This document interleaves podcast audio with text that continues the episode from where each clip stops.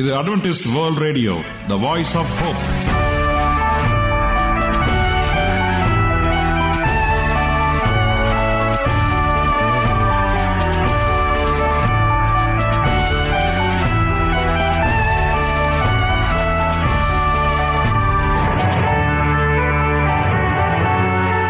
வணக்கம் அன்பான வானொலி நேயர்களே, உங்கள் அனைவரையும் கர்த்தராகிய ஆண்டவர் இயேசுவின் நாமத்திலே வாழ்த்தி எங்களது இன்றைய ஒளிபரப்பை கேட்க உங்களை அன்போடு வரவேற்கிறோம்.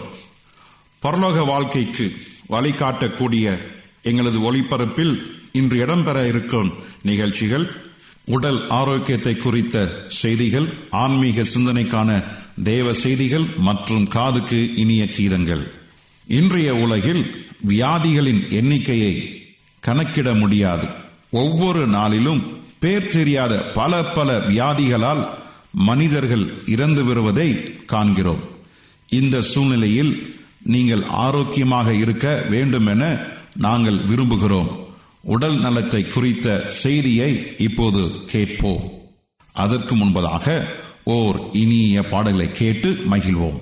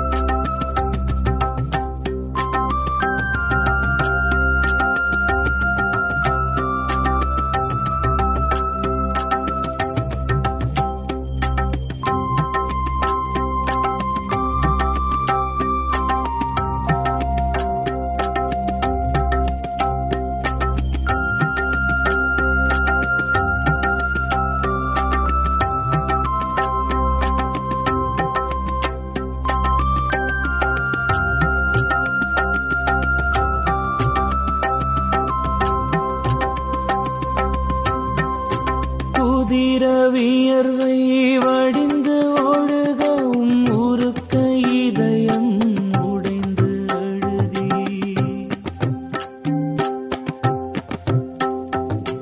புதிர வியர்வை வடிந்து ஓடுகவும் ஊருக்க இதயம் உடைந்து அழுதி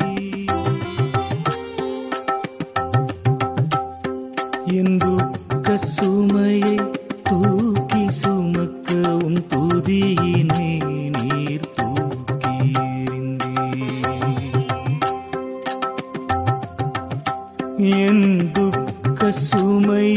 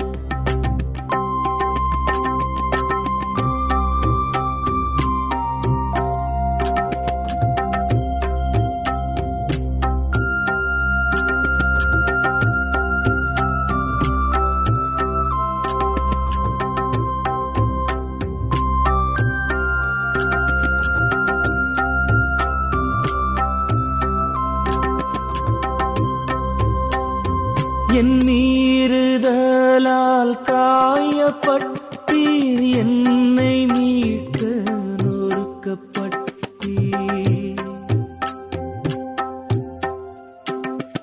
என் மீறுதலால் காயப்பட்டீர், என்னை மீட்க நொறுக்கப்பட்டீர். சமாதானம் எனக்கு தரவே அவமானத்தை ஏற்றுக்கொண்டே.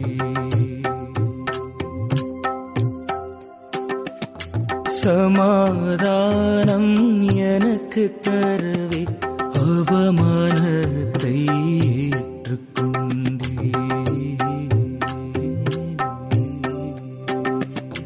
சிலுவை சுமர்ந்து போகும் நீந்தாவும் சுமைகள் நானேயா, கலங்கிச் செல்லும் கண்மலையும் கண்ணீர் நானேயா. நான் வாழ வேண்டி உம்மை நானும் வாட்டி வதைத்தேனே, என்னை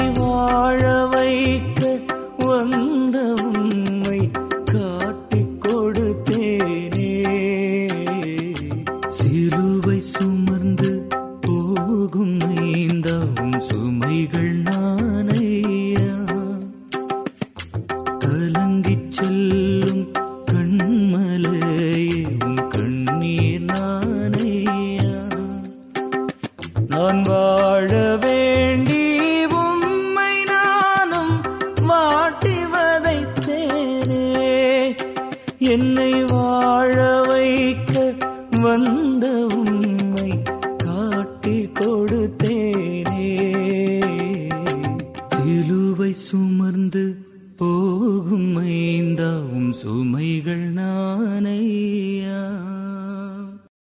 புகையிலை. புகையிலை வந்து எல்லாருக்கும் தெரிஞ்சதுதான். புகையிலை என்ன நமக்கு சேதப்படுத்துது எல்லாம் தெரிஞ்சதுதான்.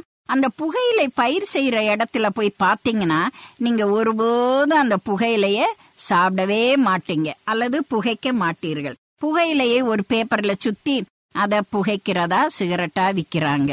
புகையிலை வேற விதமாக வெத்தலை பாக்கு சாப்பிடுறவங்க அந்த புகையிலைய போட்டுக்கிறாங்க. புகையிலை இல்லாம அந்த வெத்தலை சாப்பிடறதே இல்லை. அந்த புகையிலை என்ன செய்யறாங்க, கொஞ்சோண்டு போட்டு அந்த கன்னத்துல வாய்க்குள்ளேயே ஒதுக்கி வச்சுட்டு யாருனாலும் சரி வேலை செய்யறவங்க கூட பின்றவங்க அவங்கெல்லாம் என்ன செய்யறாங்க, இந்த புகையிலைய வாயில வச்சுக்கிட்டு அப்படியே வேலை செய்யறாங்க. அது அவங்களுக்கு என்ன ஆகுது, கன்னத்துல புண்ணு வருது.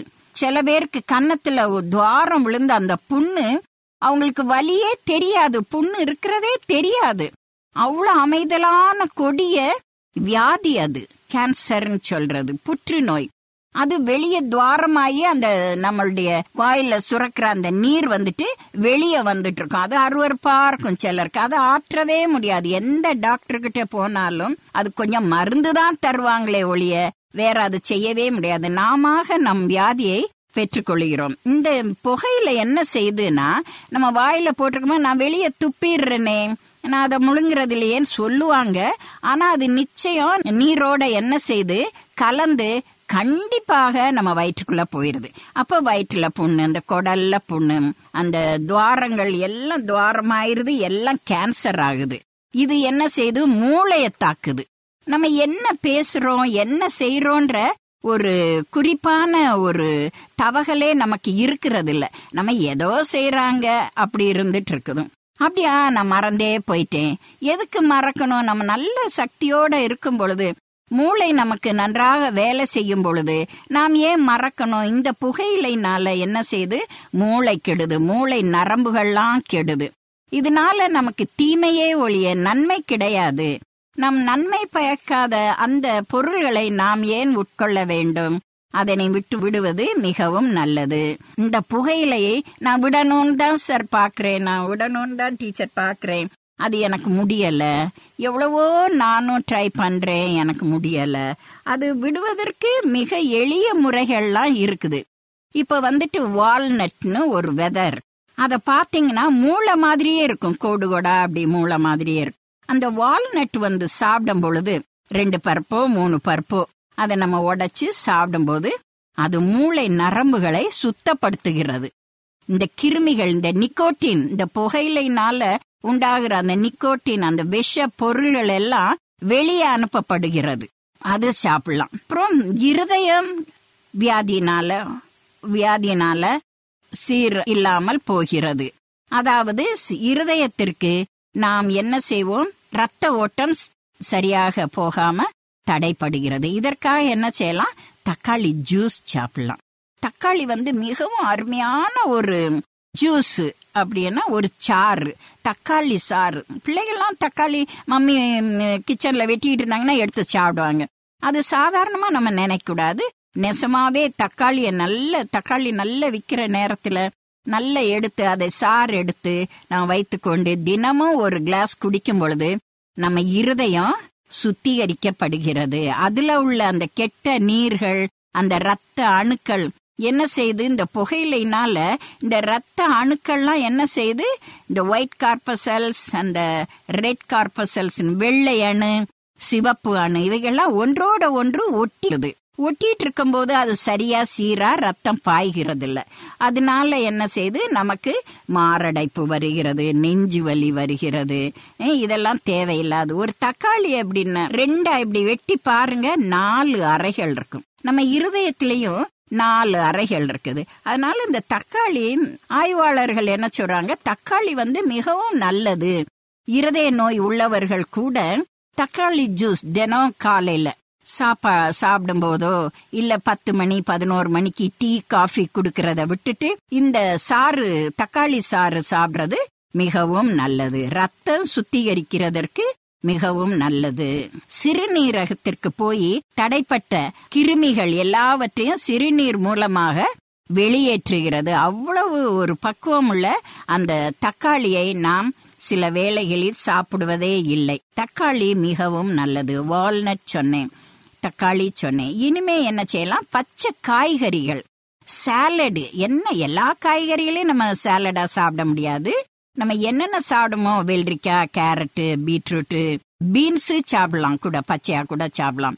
கேப்சிகம், அந்த குடமிளகாய், அது அவங்கெல்லாம் என்ன செய்யலாம், நல்ல சின்ன சின்ன துண்டா வெட்டி தயிர் சேர்த்து, தயிர் இல்லாம கூட கொஞ்சம் எலுமிச்சம்பழம் புழிஞ்சு சாப்பிட. எலுமிச்சம்பழம் மிகவும் நல்லது. காலையிலேயே எந்திரிச்சு ஒரு கிளாஸ்ல சுடுதண்ணி வைத்து எலுமிச்சம்பழம் ஆற பழத்தை புழிஞ்சு நாம் குடிக்கும் பொழுது நம்முடைய இருதயம், நம்முடைய ரத்த ஓட்டம் எல்லாம் சுத்திகரிக்கப்படுகிறது. ஆகவே சிகரெட்டு, போயிலை, இவைகளெல்லாம் விட்டு விலகுவதற்கு நமக்கு நன்மை பகைக்கிறது. நீங்கள் அட்வென்டிஸ்ட் வேர்ல்ட் ரேடியோ ஒளிபரப்பை கேட்டுக்கொண்டிருக்கிறீர்கள். எங்களுடைய முகவரி அட்வென்டிஸ்ட் வேர்ல்ட் ரேடியோ, தபால் பெட்டி எண் ஒன்று நான்கு நான்கு ஆறு, Salisbury park, market yard post, Pune நான்கு ஒன்று ஒன்று பூஜ்ஜியம் மூன்று ஏழு, மகாராஷ்டிரா, இந்தியா. எங்களுடைய இமெயில் முகவரி AWR Tamil at Gmail dot com.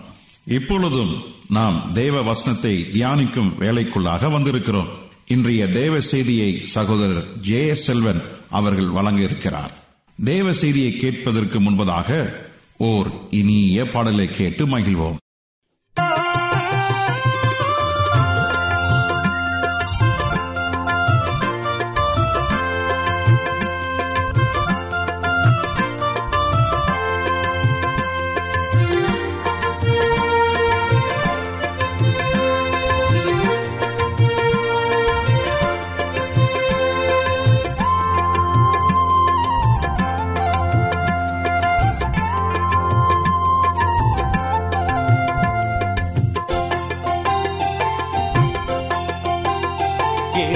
பாவனா முகமுகமா பார்க்க போறேன், இயேசுவ பாவனா முகமுகமா பார்க்க போறேன், மறுரூபமாக போறேன், பரலோகம் போக போறேன், மறுரூபமாக போறேன், பரலோகம் போக போறேன், இயேசுவ பாவனா முகமுகமா பார்க்க போறேன், பாவனா முகமுகமா பார்க்க போறேன்.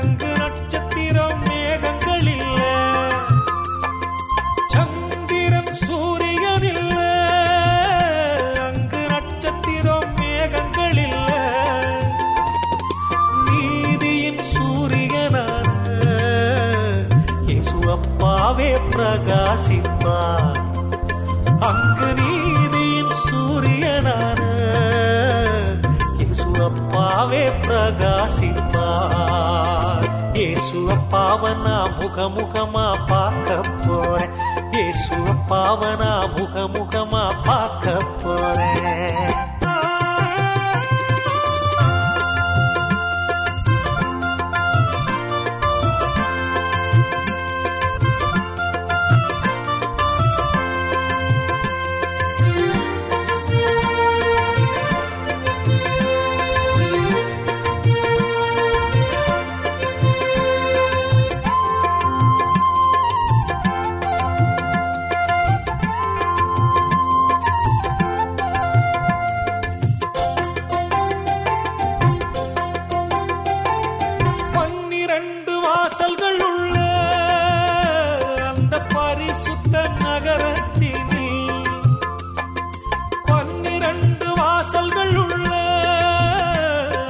பரிசுத்த நகரத்தில் ஒரு வாசஸ்தலம் எனக்கு தந்து அதில் மகிழ்ச்சியாக வாழ வைப்பார். ஒரு வாசஸ்தலம் எனக்கு தந்து அதில் மகிழ்ச்சியாக வாழ வைப்பார். இயேசு அப்பாவனா முகமுகமா பார்க்க போற. இயேசு அப்பாவனா முகமுகமா பார்க்க போறேன்.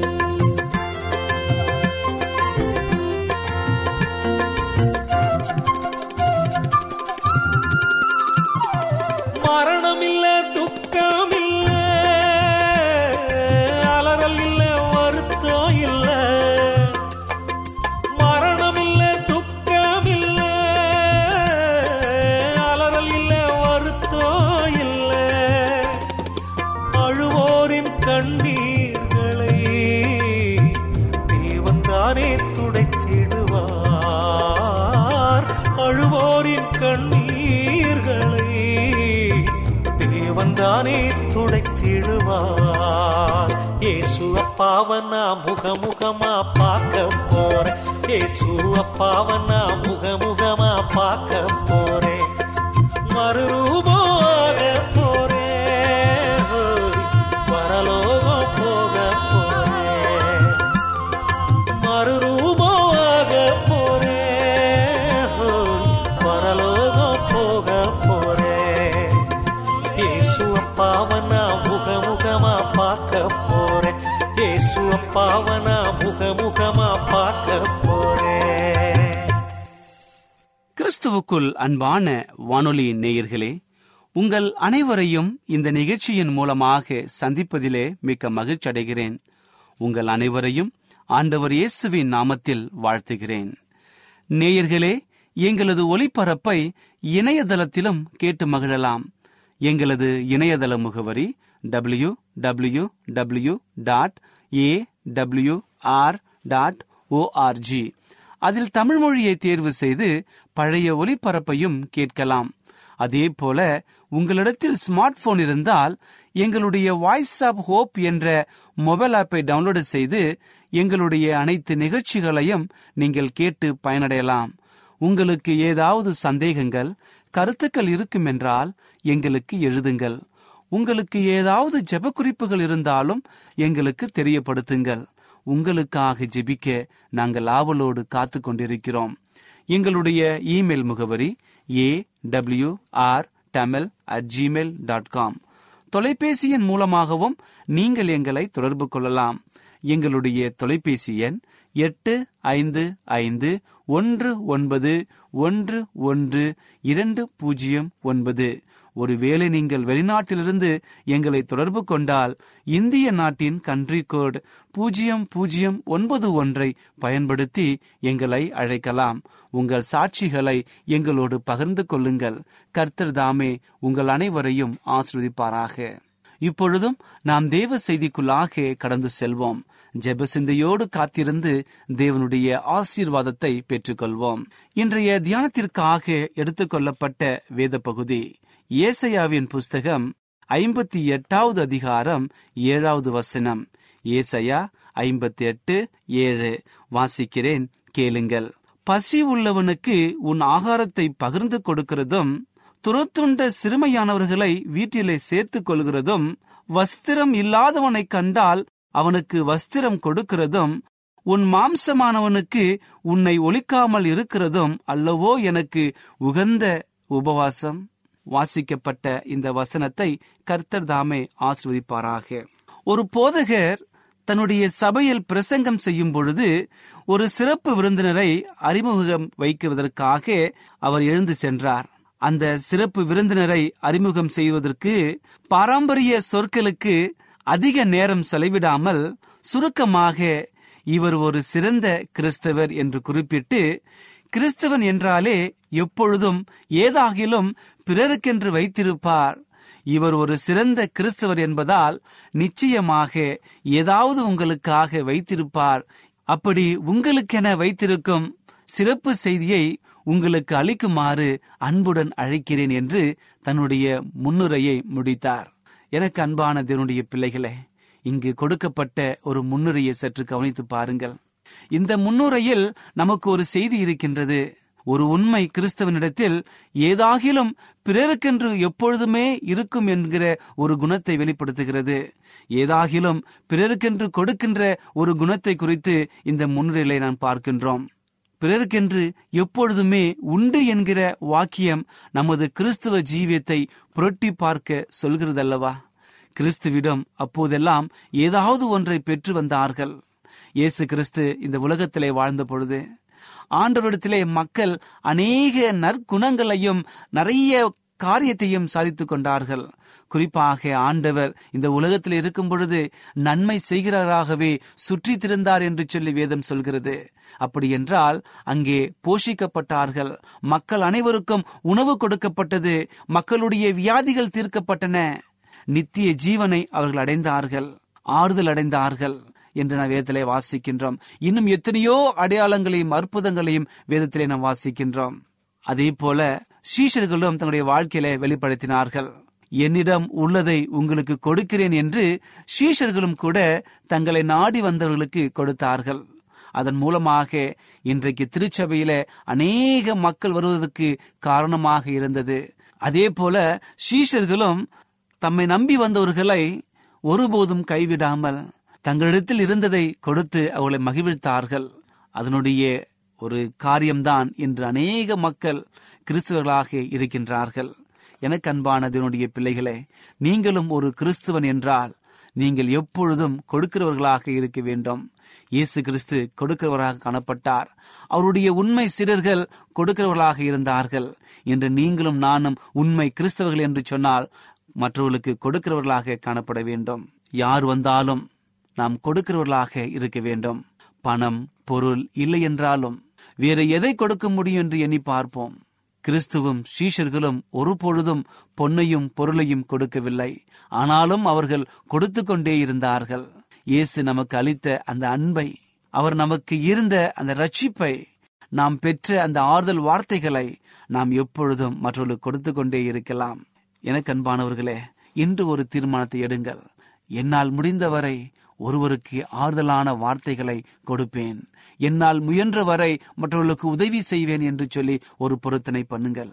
இதைதான் ஆண்டவரும் செய்தார், இதைதான் சீஷர்களும் செய்தார்கள், இதைதான் நீங்களும் நானும் செய்ய வேண்டும் என்று ஆண்டவர் எதிர்பார்க்கின்றார்.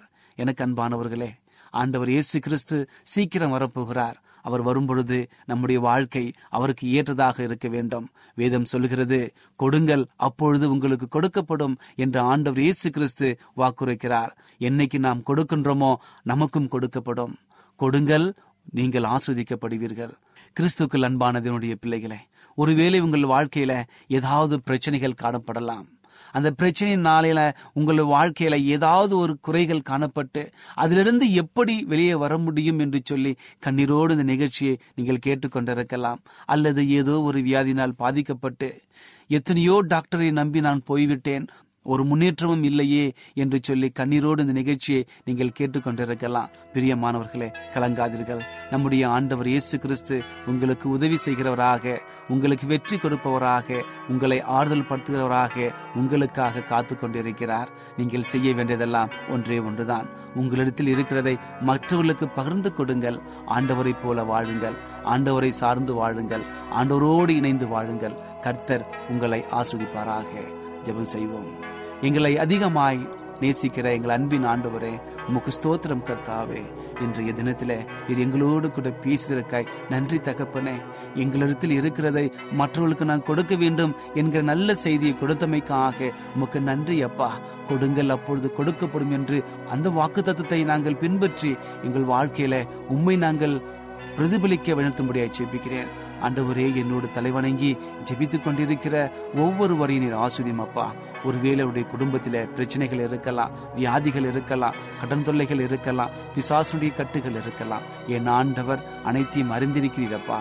இப்பொழுதே ஒரு மாபெரும் விடுதலையை, ஒரு மாபெரும் சுகத்தை கொடுத்து அவளை உற்சாகப்படுத்தும்படியாய் ஜெபிக்கிறேன். என் ஆண்டவர் அப்படி செய்ய போவதற்காய் நன்றி தகப்பனே. துதி கனம் மகிமை எல்லாம் உமக்கே செலுத்துகிறோம். இயேசுவின் நாமத்தில் கேட்கிறோம் எங்கள் நல்ல பிதாவே, ஆமென்.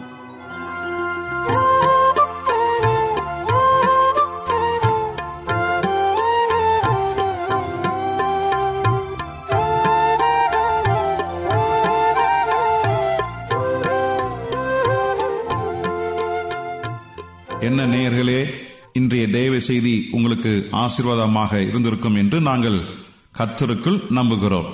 எங்களுடைய இன்றைய ஒளிபரப்பின் மூலமாக நீங்கள் கேட்டு பயனடைந்த நன்மைகளையும் சாட்சிகளையும் எங்களுடைய நிகழ்ச்சியை குறித்த உங்களுடைய கருத்துகளையும் விமர்சனங்களையும் எங்களுக்கு எழுதி அனுப்புமாறு உங்களை அன்புடன் வேண்டிக் கொள்கிறோம்.